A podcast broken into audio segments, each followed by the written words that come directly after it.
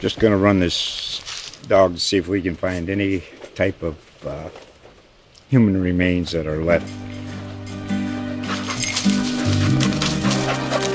Listen to Where Secrets Go to Die The Disappearance of Derek Hennigan.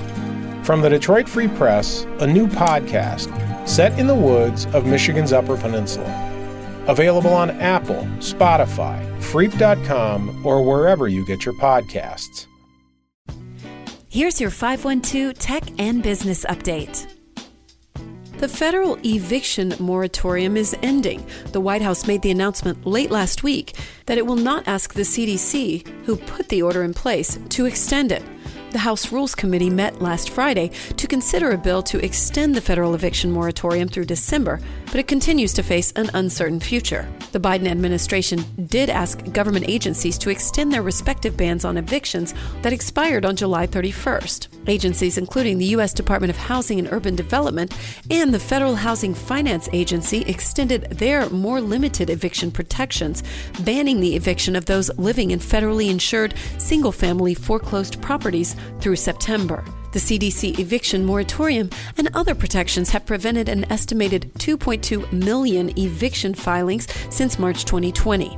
There's still federal rental relief flowing down through states, cities, and local distribution points of $46 billion. Financial payments company Square, also known for the Cash App, will be buying Afterpay, which is an Australian buy now, pay later firm. Afterpay was founded in 2015, and this is Square's largest acquisition ever. Afterpay launched in America in 2018 and is best known for its service that allows customers to divide retail and online payments into installments.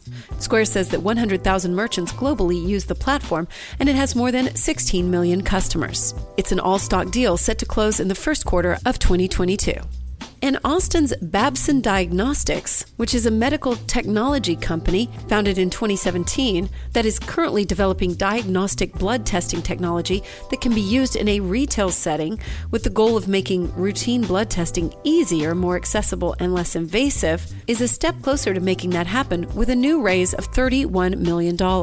The new funding round will be used to expand its laboratory and ecosystem infrastructure, finalize its blood testing solution, and grow its sales and marketing teams. The latest funding adds to a $13.7 million round the company raised last year.